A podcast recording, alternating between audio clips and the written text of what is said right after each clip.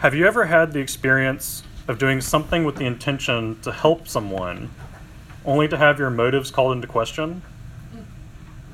It is deflating, demoralizing, discouraging, and makes us want to do anything but continue to help.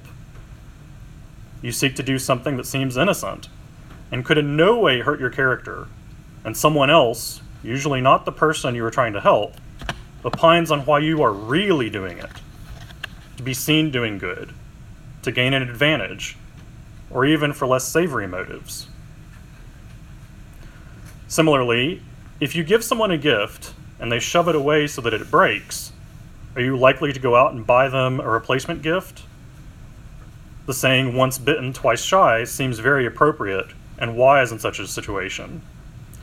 We are reluctant to put ourselves in positions where our generosity is turned into a weapon against us. What about if you witness a true display of selflessness and heroism? If someone then says, I don't know why you think so highly of so and so, do you wonder if you saw the same thing? Sometimes people are so tuned to see anything other than goodness and mercy that even blindingly obvious examples of such things become objects of attack rather than celebration and commemoration. I pose these three scenarios as a way to begin to explain what is going on in the episode where Jesus warns the crowd about blasphemy against the Holy Spirit. Maybe you have not experienced this, but I have spoken to many Christians who did not understand this teaching, many who were terribly concerned that they may have already committed the unpardonable sin. Too often, the emphasis of this teaching has been on the existence of the unpardonable sin while neglecting to teach what it is. Even if you haven't dealt with this uncertainty or serious concern before, understanding what it is to blaspheme the Holy Spirit and why it is unpardonable is useful in pursuing right worship of the Holy Spirit as part of the Trinity in order to understand this teaching rightly, we need to listen to the whole of what Mark is telling us. The gospel reading today starts after the section of the text where we first hear about Jesus calling the 12 apostles. Jesus has just returned home to Capernaum from the mountaintop where he has spent time instructing and preparing the 12 for their ministry as apostles. The people soon hear that he has returned home and quickly swell in crowds to where he is preaching. The press becomes such that there is hardly any opportunity to eat. Jesus' family hears of this and seek to take him under their authority because they believe him to be out of his mind, crazy, unwell.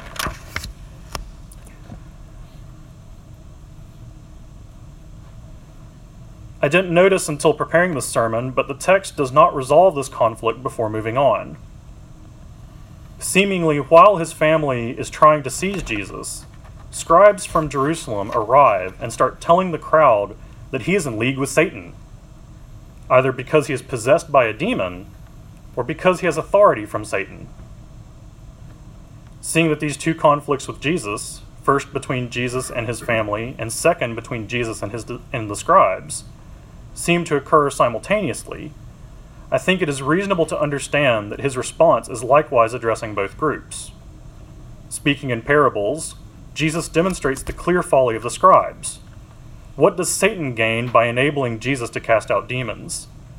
Why should the tormentor and chief adversary of mankind allow even one person to be freed from demonic oppression? Speaking to both the scribes and his family, he says that in order for a strong man to be defeated and his house robbed, the strong man has to be bound. The strong man and the house he protects are figures for Satan and the world that was under his erstwhile authority prior to Jesus' death and resurrection. This parable is telling all who listen to it that the works Jesus is performing are all part of the action of binding the strong man preaching, healing the sick, casting out demons, and other acts which seem strange and concerning are all active steps in reducing and inevitably removing Satan's power in the world. It also tells that Jesus' mission is the utter defeat of the strong man and plundering his goods. the souls of those who were once bound by sin to decay and death. It is after this last parable that we get the teaching about the unpardonable sin. First, however, is the good news that every sin apart from the unpardonable sin will be forgiven. All sins and blasphemies that are not blasphemies against the Holy Spirit will be forgiven. But whoever blasphemes the Holy Spirit has committed the unpardonable sin. His family, in believing him to be crazy, may have technically blasphemed against the Son of God. If so, he speaks of their forgiveness. The scribes, however, blaspheme not just against Jesus, but against the operation of the Spirit by whom Jesus did miracles and cast out demons. What is blasphemy against the Holy Spirit? How does this relate to Jesus saying that he is the only way to the Father, and apart from him no one can be saved? How does that work with all the sins will be forgiven the children of men and whatever blasphemies they utter? Mark tells us that the reason Jesus spoke about this unpardonable sin is because the scribes were saying that Jesus' power to cast out demons was from an unclean spirit.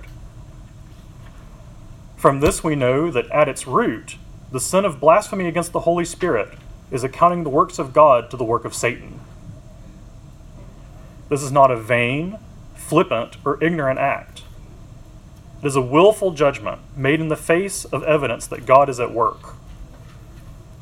The same crowds that saw Jesus casting out demons also saw him heal the sick, give, sick to the, give sight to the blind, and give the lame strength to walk.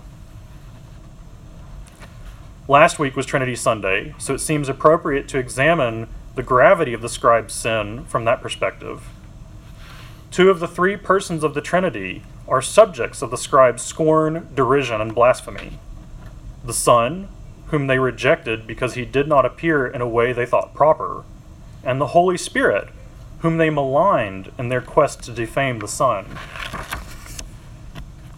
In rejecting both the Son whom they had seen and the Spirit whose works testify about the Son, the scribes reveal that they reject the Father, since whoever has seen the Son has seen the Father also.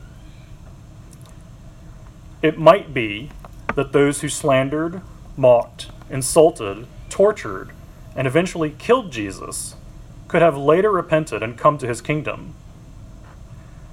However, the scribes who declared that he performed works by the power of demons and unclean spirits doomed themselves before they ever had a thought to lay hands against him.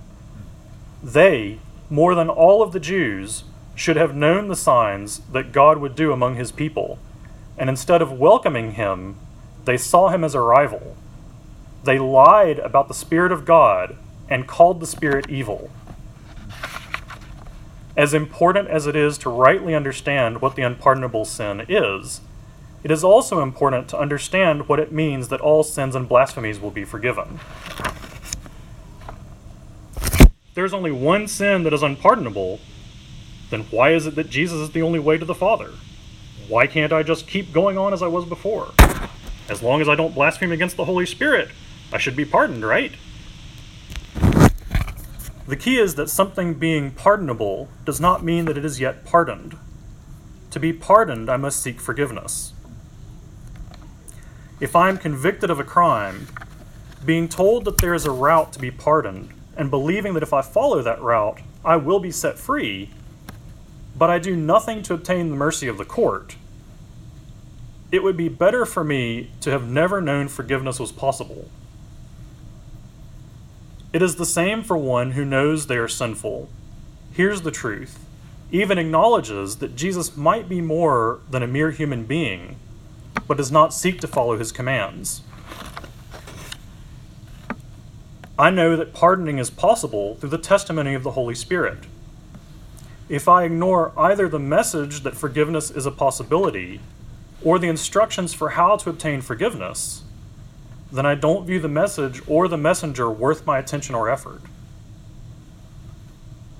As a convicted criminal, I might, after a time, come to my senses and submit the proper forms and evidence to the authorities to set in motion the process to obtain freedom. Unfortunately, it is all too often the case that irreverence is the seed of blasphemy. Each time that I react with irreverence to the Holy Spirit by setting aside and ignoring the call to obedience and faith, a future unpardonable blasphemy becomes more and more likely.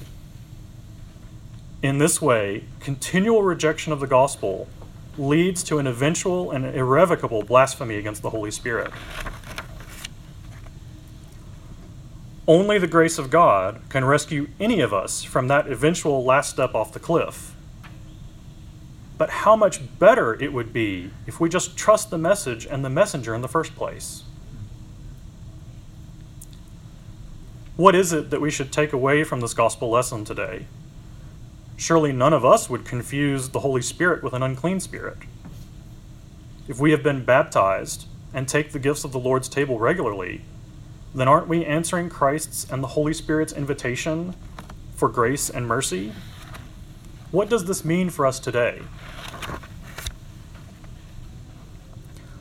For me, the biggest takeaway is the warning against becoming too familiar and comfortable with religion at the expense of humility and worship. No matter how religious and pious you are, it is never too late to slip into either irreverence or an idolatry of forms and functions rather than right worship of the God who saves us. It wasn't the tax collectors, drunkards, sexually promiscuous, and other sinners who blasphemed the Holy Spirit. It was the chief learned men of the Jewish religion. The perils that existed for the scribes and Pharisees exist for us as well. Treating the holy things of God lightly will eventually lead to a heart that is ready to irrevocably blaspheme against the Holy Spirit. It is the Holy Spirit who spoke through the prophets about the Christ. The Spirit is the one who gives us words to speak when we need to pray. We receive grace from God by the means of the Holy Spirit. We who have received this grace and know the love of God communicated by His Spirit find even the possibility of calling the Spirit evil a foreign and unthinkable prospect. If we believe the words of Jesus about himself and the working of the Spirit, receive the sacraments in faith, and continually seek the leading and renewal that comes from the Holy Spirit, then I do not believe that we are in any imminent danger of committing the unpardonable sin. The only admonition I give in this case is to watch and guard against the beginning of irreverence.